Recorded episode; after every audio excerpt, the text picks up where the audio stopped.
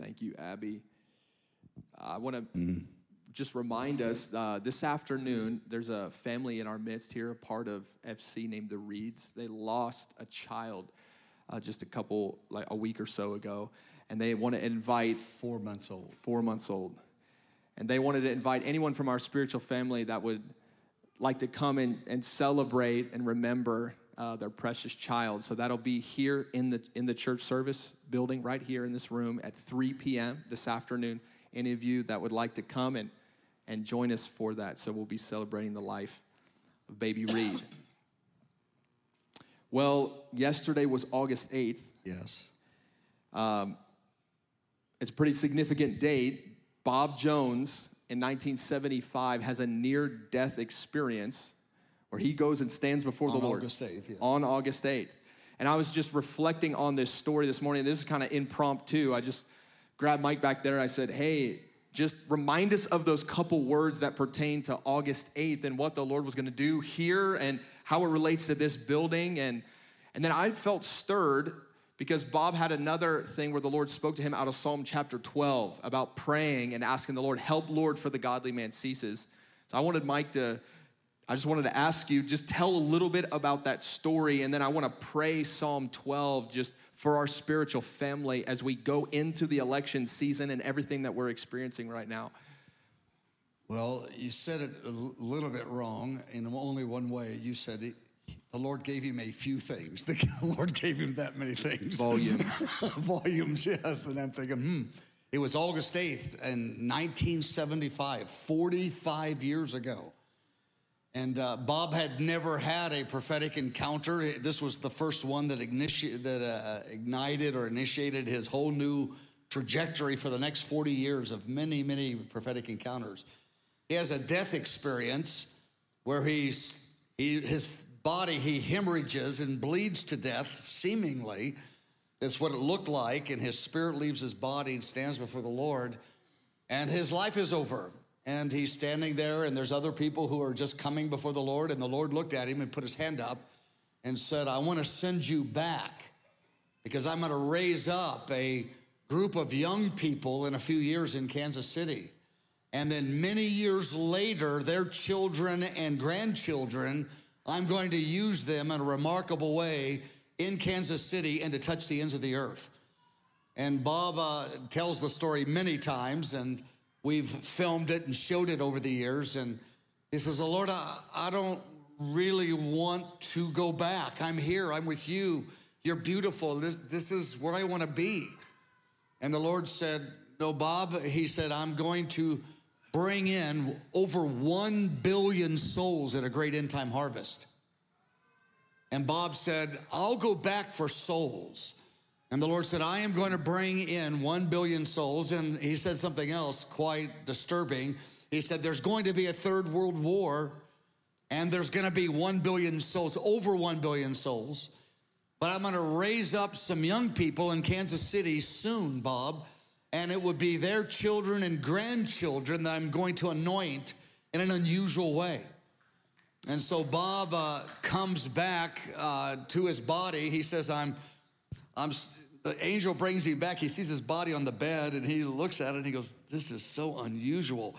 And so now he. Because he didn't want to go into his body Yeah, again. well, it looked horrible. I mean, no, we've never had a death experience. You don't really. I've looked in the mirror every morning. It feels like a death experience. Oh, I go. I don't want to. Who is? What is that over there? That's good. And so he's standing, he's about to enter in, and he sees these two angels in his bedroom. And these two angels, they begin to prophesy about what's going to happen in Kansas City. And the angels say there's going to be 24 7 prayer with singers and musicians. There's going to be great signs and wonders, and all these things of which I've told the story. I don't want to go, I don't want to tell a, our story today. And uh, but we've got them all on the prophetic history on our website. Just the prophetic history. I have 10 one-hour testimonies. It took you know where I told the story for an hour at a time for 10 sessions because there's so many dimensions to this. And and so Bob uh, enters into his body, and he said the first thing that hit me, my body was racked with pain. he said, "I want to go back." He goes, "I was in so much pain because he had hemorrhaged before that and died because of uh, something happening with his stomach." And So that was uh, uh, August 8th, 1975. And there's an hour of things to say about what those angels said and the fullness of that story. Then seven years later, in August, on August 8th again, that was just a big day. That was Bob's big day. 1982, again, he has a very dramatic encounter. And the Lord, so it's seven years later, August 8th, and the Lord says, The young people are coming in this first of spring, 1983. They'll be here the first of spring when the snow melts, and they will accept you. And many of you know that story. Nine months later is when I meet Bob Jones, and all these things happen. I don't want to go into that, but the, uh, the Lord then speaks to Bob Psalm 12, verse 1. And I'm going to read this. And this is the real burden that was on your heart or, or the thing that stirred you. The Lord spoke Psalm 12, 1. It says, Here's that David prays, Help, Lord, for the godly man ceases for the unfaithful disappear from among the sons of men. And the Lord looked at Bob and said, Pray Psalm 12, 1. Pray, help, Lord, because so many godly people, there's so few of them around. And he, the Lord says, Pray that prayer, and I'm going to answer it in this city. Of course, the Lord's going to answer it across the earth, too. Bob, the Lord was talking to Bob about Kansas City. He goes, I'm going to raise up a company of young people soon. And again, their children and their grandchildren. And there's going to be a grace on them, and they will be faithful to me. They will be faithful to the end. And those that stumble and fall, I will recover them and strengthen them and give them power. And they will bring fame to my name, and they will honor me, and they will choose me even when many others are drawing back.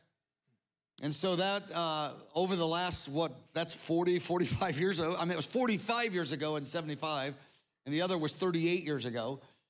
And so that's our prayer is that the Lord would raise up this generation, the next generation, whatever generation, the three generations. Me, my children, and grandchildren is what the Lord always spoke to Bob. And so I'm going to pray for the three generations. And of course, the Lord's going to do this all over the earth, but He gave Bob this very specific word of Psalm 12:1 for Kansas City and for this place right here. So, Father, I ask you for the older generation. I ask you for our sons and daughters in their 30s and 40s. I ask you for our grandchildren that are, you know, five and 10 years old or maybe not born yet. I ask for this grace of God to be faithful. Lord, this grace of God to rescue us from compromise or from any stumbling. I ask for the winds of renewal, the winds of grace, that you would raise up a faithful company of people. Lord, not just in this fellowship, but all over this city, even in a thousand congregations. In the north, the south, the east, and the west, make Kansas City a city that's a trophy in the grace of God, of your kindness and your mercy to weak and broken people. And do this in the cities of the earth, Lord, and bring in a billion souls. And so we just declare over our children and grandchildren that there's a grace to be faithful, there's a grace to be recovered, there's a grace to be rescued, there's a grace to walk in freedom, there's a grace to bring fame to his name. And we thank you in Jesus' name, amen and amen. amen. That's the shortest version of that I've ever given. That was short. I was surprised. I was like, we might just keep going. Well, uh, we're going to do part two of the message from last week growing in confidence through the cross of Christ. And uh, if you'd like the teaching notes, you can find those on our website right now. If you want to get on your smartphone, you can download those or you can download them later. But they're on our website at forerunnerchurch.com. And we're going to look at Galatians 2, verse 20. You can turn there in your Bible if you'd like to. I'm going to read this and, and pray. We're going to look at this again. Paul says in Galatians 2, verse 20, he says, I have been crucified with Christ. It's no longer I who live, but Christ lives in me. In the life which I now live in the flesh, I live by faith in the Son of God, who loved me and gave himself for me. Father, we ask for that spirit of revelation that quickens our hearts to encounter Jesus, to know him, to love him, to see him, to experience the riches of the glory of grace that's been given to us by the cross. We ask that your presence would come, that you would touch our hearts, that you would release those arrows of truth this morning by your Spirit that pierce us, that transform us, that encourage us, that cause us to realign and reconnect with your power and your glory in a fresh way. In Jesus' name we pray, amen. Well, if you've ever read the book of Galatians, where this verse is taken from, you know that it's kind of one of Paul's most feisty books in the New Testament. It's written for those of you out there that are feisty. I know some of you. I won't ask you to identify yourselves, but you probably would identify yourself anyway. For those of you that are feisty, you would love the book of Galatians if you get into it in a deeper way. I mean, Paul is so savage, to use the cultural term, you know, he's so savage in his language in the book of Galatians because what he's doing is he is ripping apart human religion and human works and the perversion of the gospel. I mean, he's using such strong language in chapter three. He's he's telling them, he's exhorting them, he's going, Who has bewitched you? Who has put a spell on you that you have so quickly departed from the cross and from the grace of God, and you've so quickly just gotten into your rhythm and routine of religion? You know, if there was a book in the New Testament, I mean, the whole New Testament's written for us, but if there was a book written for the Bible Belt of believers where there's many times there could just be stale religion, many times there can just be this sheen of godliness on the outside. It's like, you know, everybody. They have their kids' hair combed nice and they show up and the shirts are tucked in and everybody's just acting like everything's okay. But inside, inside their spirit, it's like they're a whitewashed tomb with dead bones on the inside. And there's no life in their faith. There's no hope in Christ. There's no delight in Christ. And, and Christianity is just a moral ethic that someone's just supposed to follow because that's just the right thing to do. And, you know, with this group, you know, anybody that kind of breaks that moral ethic, well, they're the enemy. And so we come with the, the rules and the commands of the scripture. We start beating them over the head and we fight online and we fight in person and we argue and all this stuff. I mean, this is kind of maybe where the Bible Belt's been at, you know, and the book of Galatians just comes in like this piercing arrow, this sword just convicting to the very heart. You know, we all have this propensity to get into the rut and routine of religion.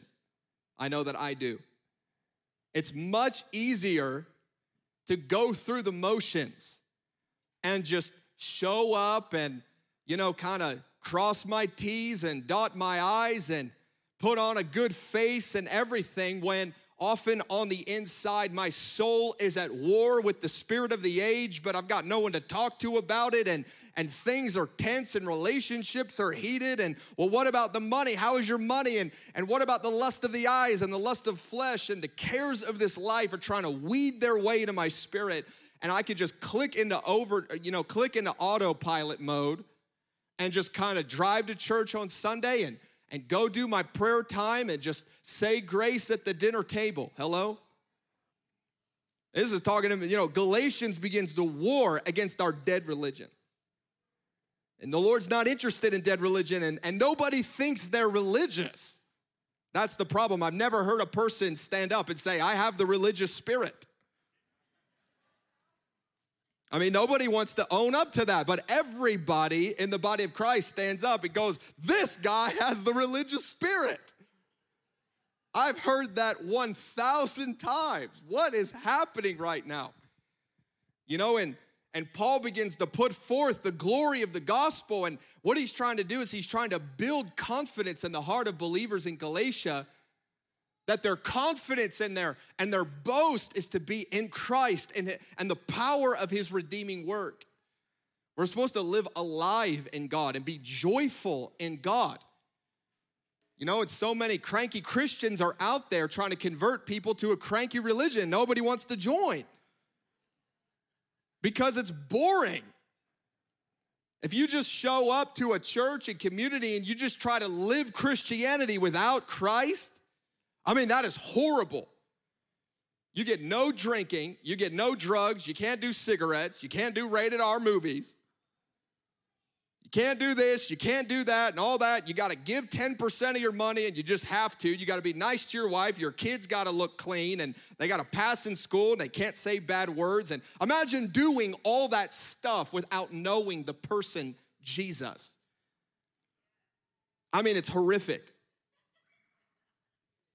To do Christianity without Christ is just a clanging gong. I mean, it's like you might as well just go do any other religion out there if you don't know the man.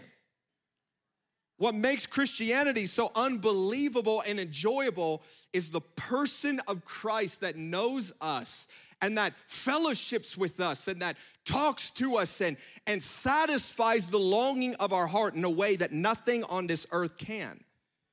But if you don't believe that, if you don't believe that Jesus truly can satisfy the longings of your heart and can fascinate you and can delight in you and can blow your mind with his beauty, then you're just living in this Christian ethic, just trapped in the four walls of a church. You've got too much knowledge about hell to leave, but you've got no knowledge of the man, Christ Jesus.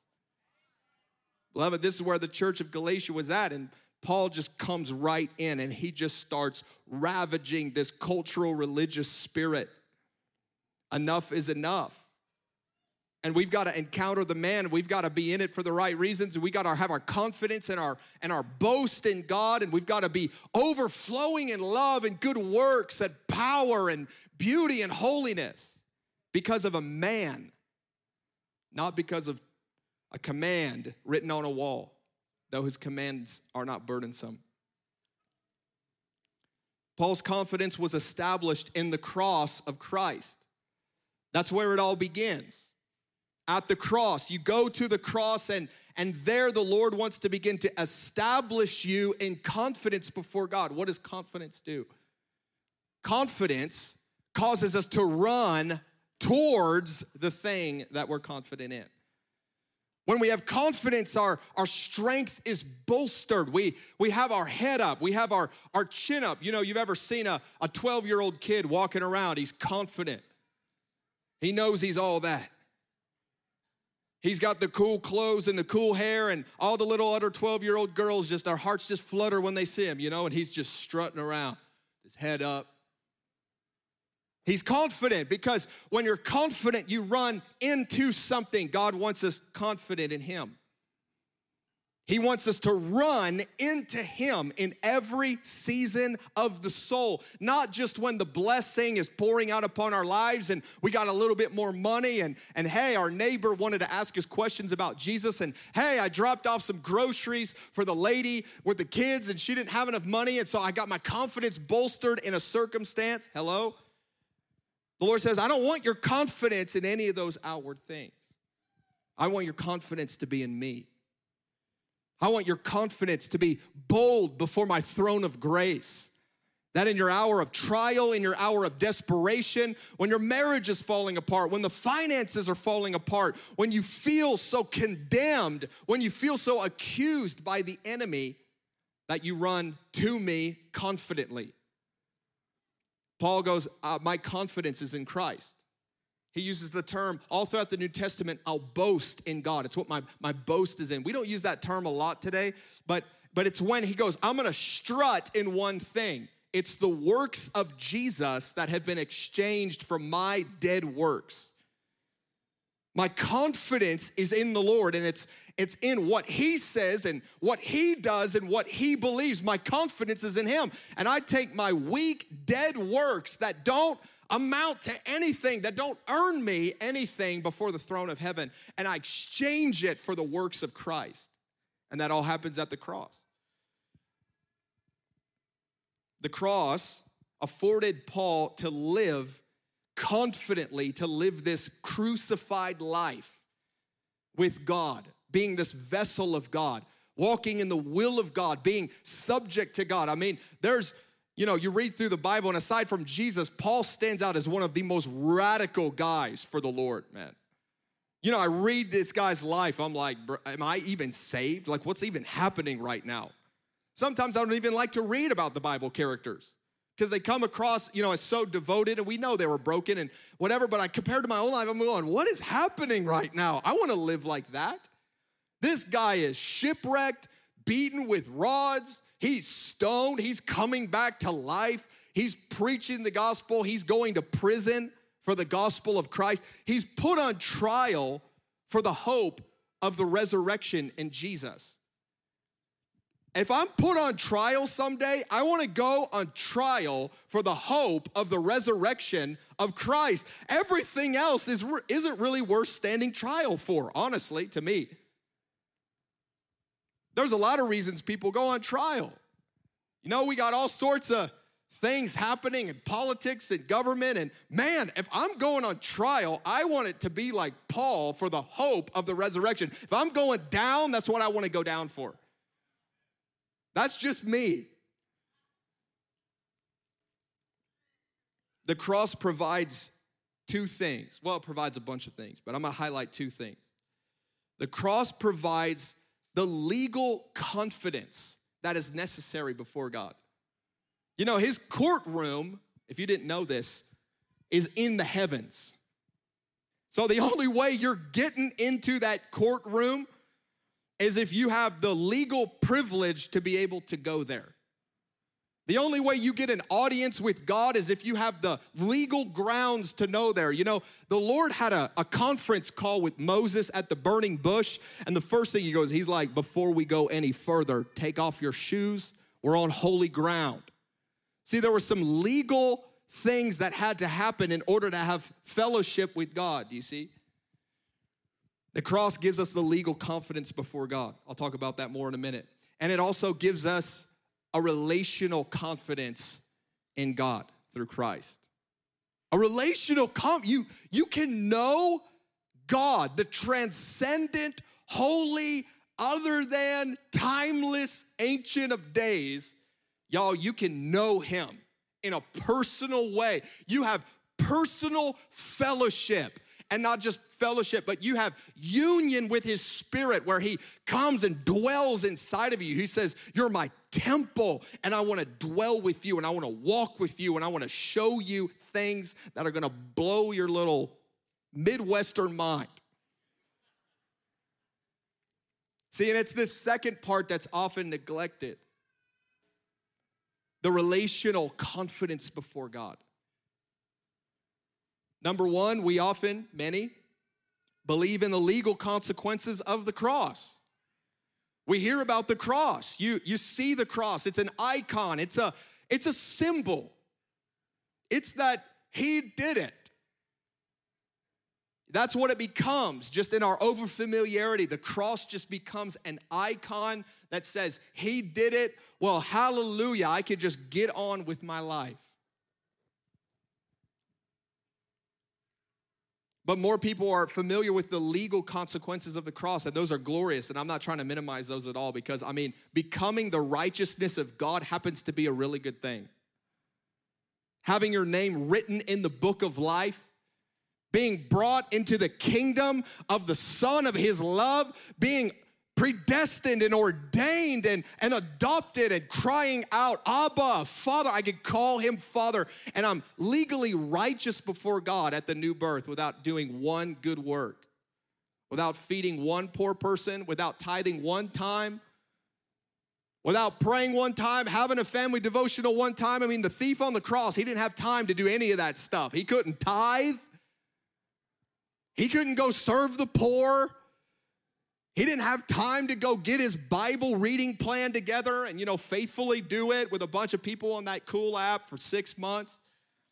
He didn't fast. Well, he probably did fast. I mean, he was on the cross. Anyway, I'm not going to.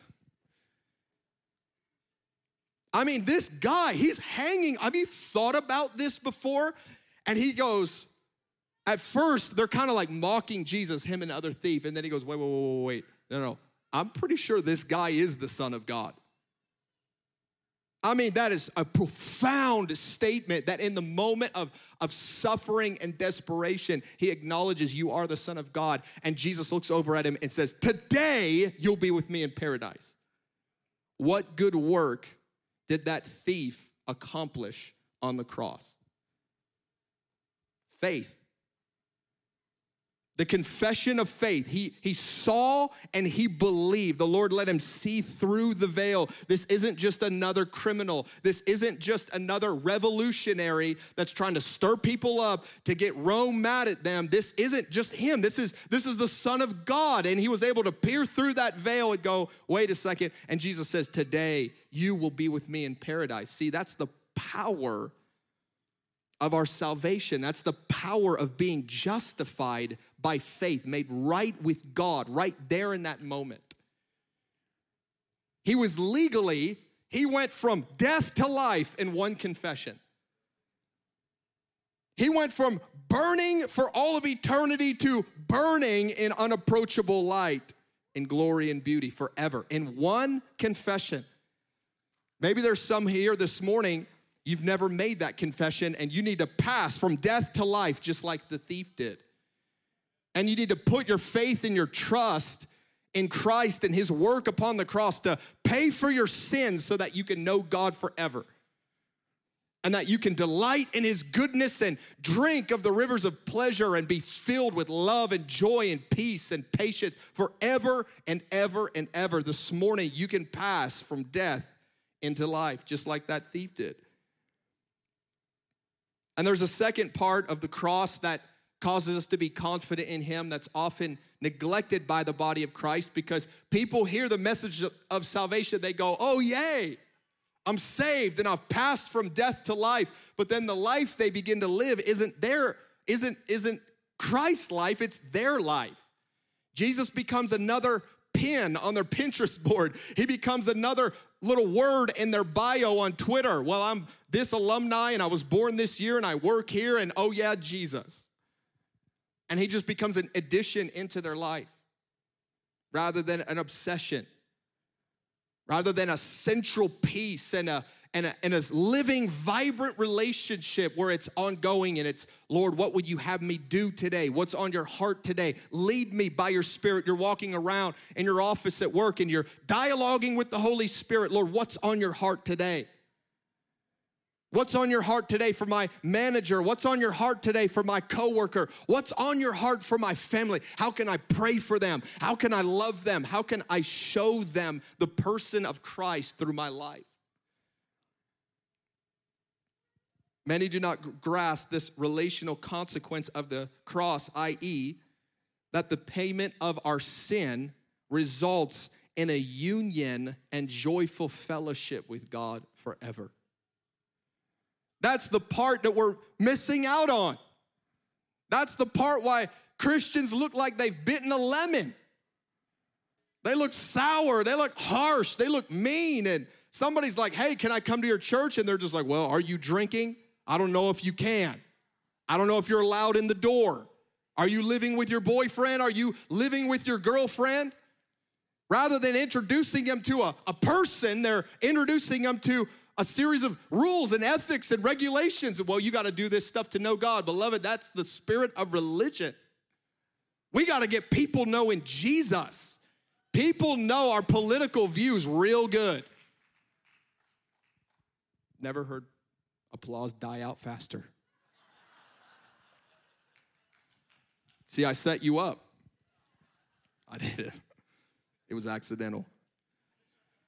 But what, let me ask you this, because I don't know if this is true of every person, but let me ask you this. What would your neighbors and your friends on Facebook say about you? What would they know about you? What, what do they know about you?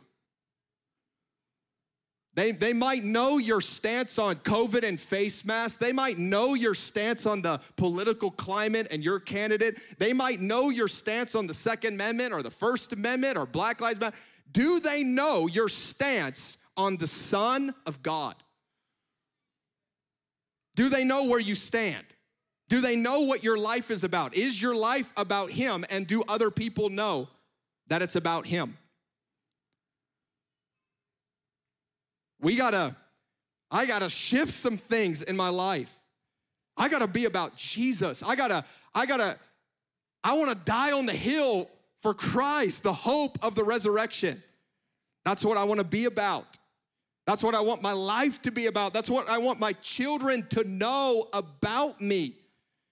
I want them to know that, man, my dad, he just loved Jesus. He just knew him. He just wanted him all the time. And he sang about him and he prayed to him and he talked about him and he, he showed us Jesus in our home. He exemplified Christ. And when he messed up, he admitted it and he repented and he just kept steering us back and telling us about the love of Jesus and the gospel of Christ and that we have a hope in him. Like, that's what I want my children to know.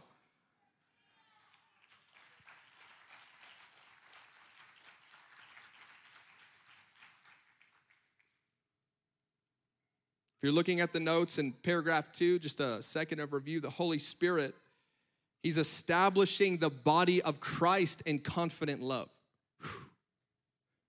He's gonna have a bride that is so confident in Him that just looks Him right in the face. Can you imagine appearing before the most powerful man or woman on the earth? I don't even know who that would be. Could be the richest or most powerful or most whatever, but you know that they they hold the power over your life. Can you imagine just walking in, kicking open the door, walking straight up to where they are, looking them straight in the face, being like, I'm here. And you don't look away. There's no shame, there's no fear, there's no terror in your own soul. Jesus is gonna have a bride that looks him right in the face.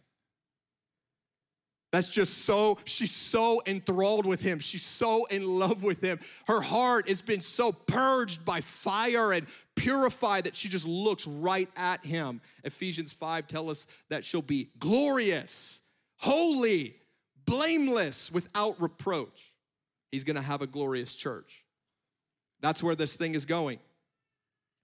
He's establishing her in confidence. Confidence in Christ causes us to, to draw near to him. Well, how does he do this? I'm kind of skipping ahead, but but how does he do this? Well, Hebrews 12 tells us how he does this. He says, "I'm going to shake everything you're confident in that isn't me." I'm gonna shake it. I'm gonna disrupt it. I'm gonna disrupt your life. I'm gonna disrupt every foundation stone you've put into your own soul. I'm gonna start shaking that foundation stone until you go, hey, whoa, something's going on, something's wrong. He says, I'm gonna disrupt you. I'm gonna disrupt my people, my bride. I'm gonna, I'm gonna dis, I'm gonna get into your life. I'm gonna mess with your life. Do you know that when you follow Jesus, he became the master, and the master gets to mess with all the affairs? All the affairs of our life. Nothing escapes him. He gets it all. Because we prayed it at youth group, and you didn't even know what you were praying at the time. But you know, 20 years ago, 50 years ago in youth group, you said, Lord, I want to be yours. I give you all my life. And he said, Thank you. He goes, Now I'm gonna come and shake everything that can be shaken. Hebrews 12 is serious, man, because if your life is being shaken right now, it could be that He is beginning to shake some of the things that you're confident in because He wants you confident in Him. He wants you confident in his son. He wants you confident in the blood of Jesus that you are robed and redeemed, that you're adopted, that you're a son, you're a daughter, you have a destiny, and God, you're gonna live forever. He goes, I want you to govern with me. But before that happens, we gotta shake some things in your life right now because your life is propped up. Your life is propped up and you got you're propped up with finances and you're propped up with your cool relationships and you're propped up with your Bible knowledge and you're propped up with your friendship group and they're all cool and they all love God, so I'm propped up. He goes, I'm gonna come in, I'm gonna start shaking some things right now. I'm gonna shake your time. I'm gonna shake your liberties. I'm gonna shake your freedoms. I'm gonna shake your politics. I'm gonna shake your finances, the economy. He goes, I'm gonna shake it all because all the nations, Haggai 2 tells us, is gonna come to the desire of the nations Jesus. Yeah, I'm not gonna let anyone or anything be glorified more than my son. Who can, who can be more glorified than Christ, the God man, the perfect lamb? The one in whom is all the delight of the Father. I mean, the voice of the Lord breaks in. He says, This is my beloved Son. If the Father loves something, we should love that thing too. If the Father says, My son is gonna rule, we should rule with him and be subject to him because he's gonna inherit. Psalm 2 tells us all the nations, everything will be his. Everything that we have is already his. It's, it's already his. It's already, a, it's just a stewardship. He says, This is all mine. The ends of the earth are my possession. I'm gonna get the nations as my inheritance. And he goes, I'm so committed to this, I will pay the price to redeem the whole world. I'll hang upon a tree as an innocent man and become guilty so that the sins of the whole world can be paid for because I'm gonna inherit that whole thing. Says, It's mine. It's mine. And your life and my life is his. We might think it's ours, but it's actually his. And when there's something in our life that we're holding on to, that we're clinging, that's propping us up in a false confidence, He comes in and, and just like a father, He begins to, to touch that thing, to shake it, to test it. To test the foundation of our own life. It's not because he's angry, it's because he's kind. What if he didn't test it? What if he didn't shake us? What if he didn't stir up the church in America? What if there wasn't a shaking that was happening? We would just go on business as usual, propped up. 1 Corinthians 3 tells us that wood, hay, and stubble will be burned up when it's in the foundation of our lives. He goes, I want you to get gold, tried, refined in the fire, because when you take pure gold and you put it in the fire, it comes out just the same. He wants to take his people and they're gonna walk through the fire of trouble. They already are, we're just not. The body of Christ all over the earth, they're, they're walking through fire and trouble and flame and persecution. They're walking through it, but we're like, well, we'll take it seriously when it gets to our shores. But he goes, I want you to, you're gonna walk through it. You're gonna be tried by the fire, by the flame. The testing is coming and I want you to be confident in Christ. I want you to be a Christ man, a Christian. This is who he wants us to be. Listen to this verse, Song of Solomon, chapter 7, verse 10. This is the declaration of the bride. It's poetic language, it's an allegory, but it's talking about Christ and his relationship with the church. She says this She goes, I am my beloved's. She goes, I belong to him. And when she says I am, it's it's her full identity. It's everything that she has and believes and holds on to. It's all of her gifts and talents and opportunities and it's everything. She says, "I am his. I'm not anyone else's. I won't be shared. I don't want any other boyfriends in my life. I don't want any other love. She says, I am my beloved's. And, and she goes, His desire or, or his affection is towards me. Jesus is after me.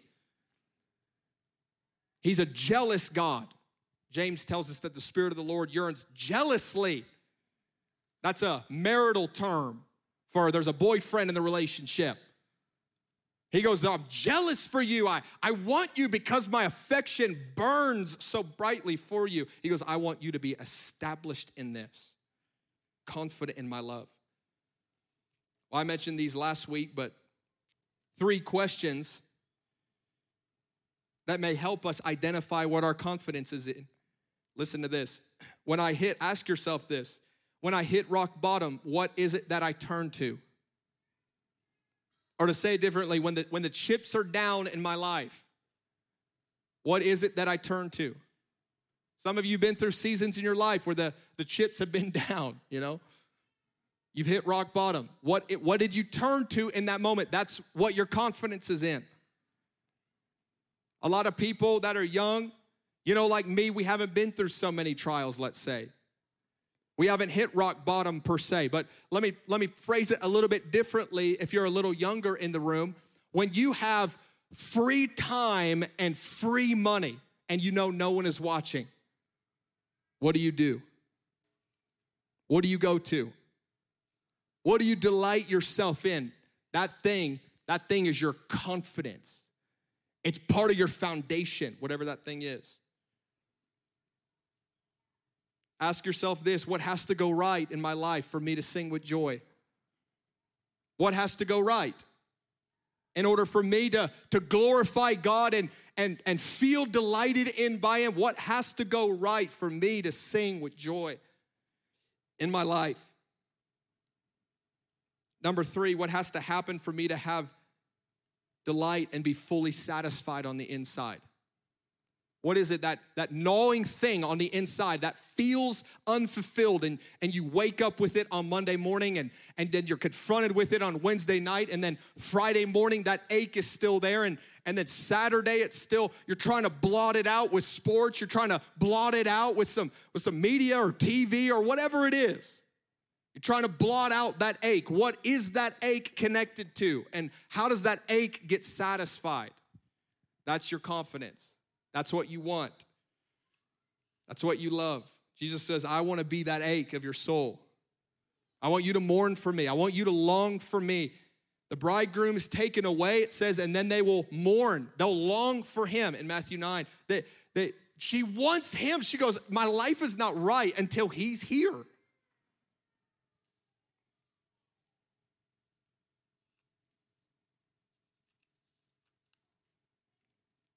Skip towards the end, par- under paragraph four. It's uh, C.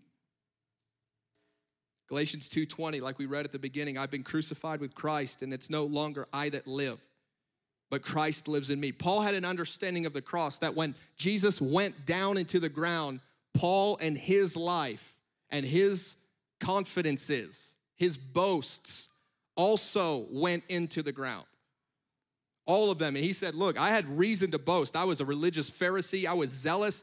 They fasted twice a week, they gave to the poor, they prayed their phylacteries off.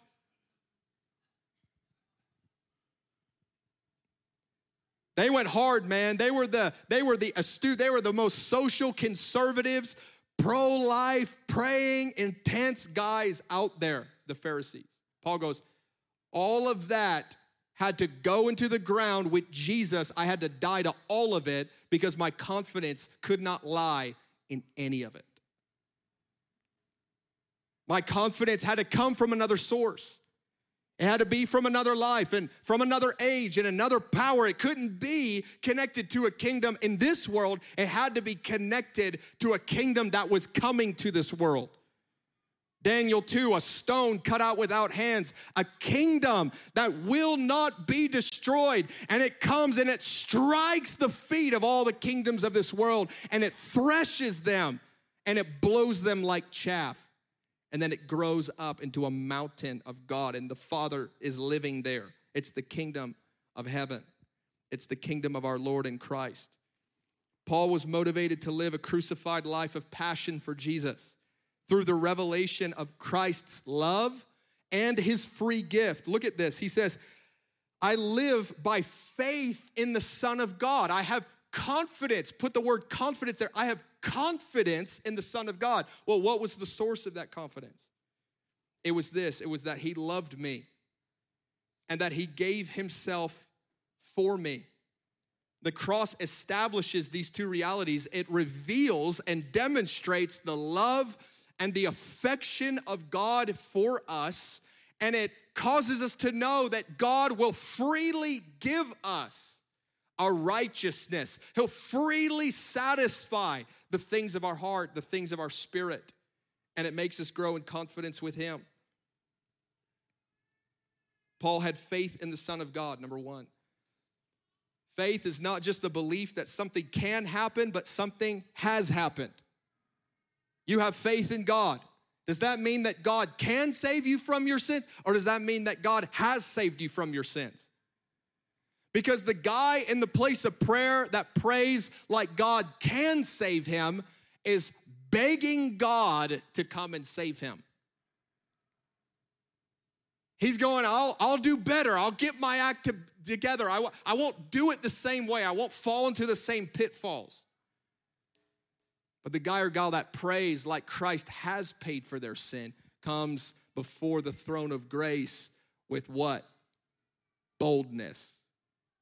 Because they know something has happened, that Christ has paid for their sins, that his blood has washed away their iniquity, that they have become the righteousness of God, that they are a new creation in Christ. And they cry out to him. What do they cry out? Romans 8 tells us the Spirit cries out, Abba, Father. Who can call God Father? Only he that has been redeemed by the Son, who knows that they've been washed not with their own works, not approved by their own deeds, but washed in the blood of Jesus. And Paul is confident in this reality. There's a difference between faith and belief. We got to have faith. We got to have confidence in God. Faith acts upon it. Faith gets out of the boat when Jesus is walking on the water. Belief, belief knows if God made me walk on the water, I could do it. But faith gets out of the boat. Faith walks on the water.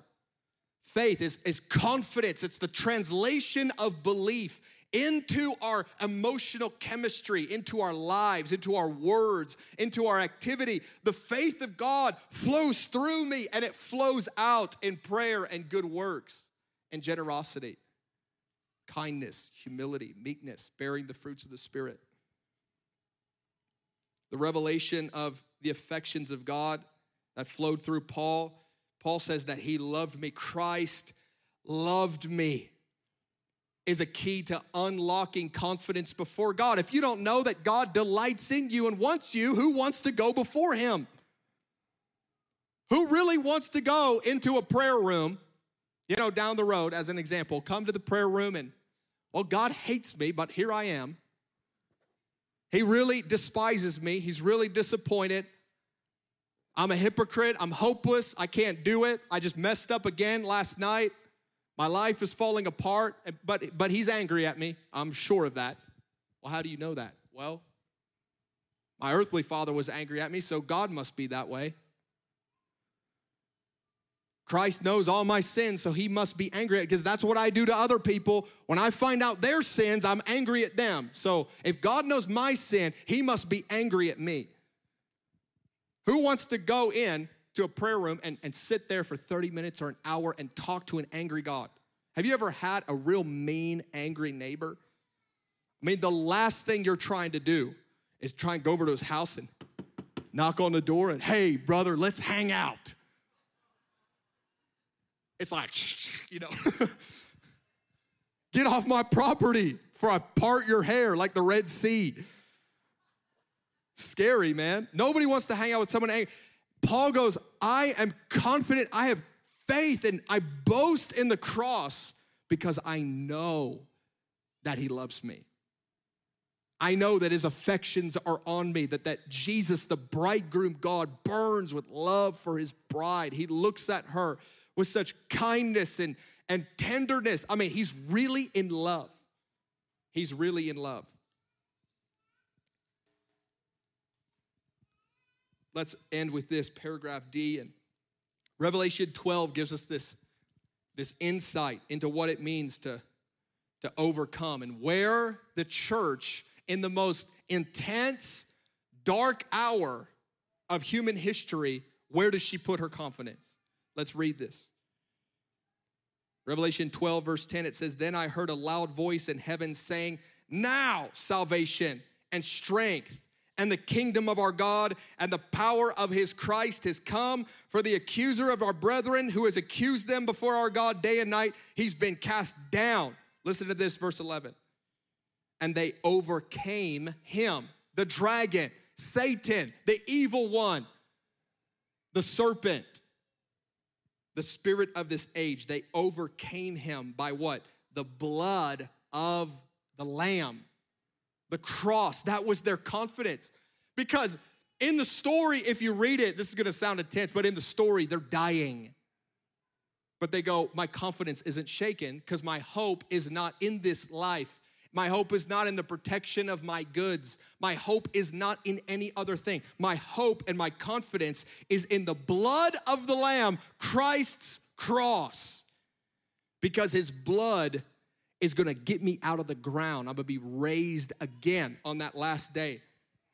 It says that by the word of their testimony they overcame, meaning they had confidence in the redemptive work of God in their life.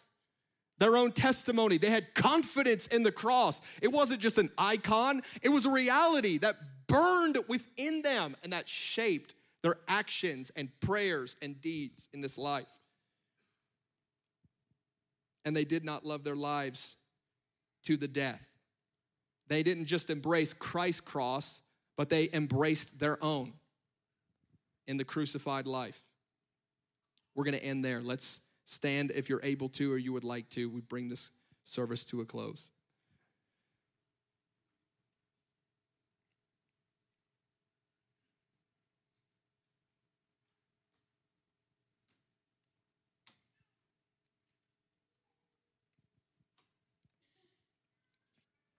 Father, we cry out this prayer, Psalm 12, that we prayed earlier. Help, Lord, for the godly man ceases. Help, Lord. We ask, Lord, for help from heaven. We ask for help for the church.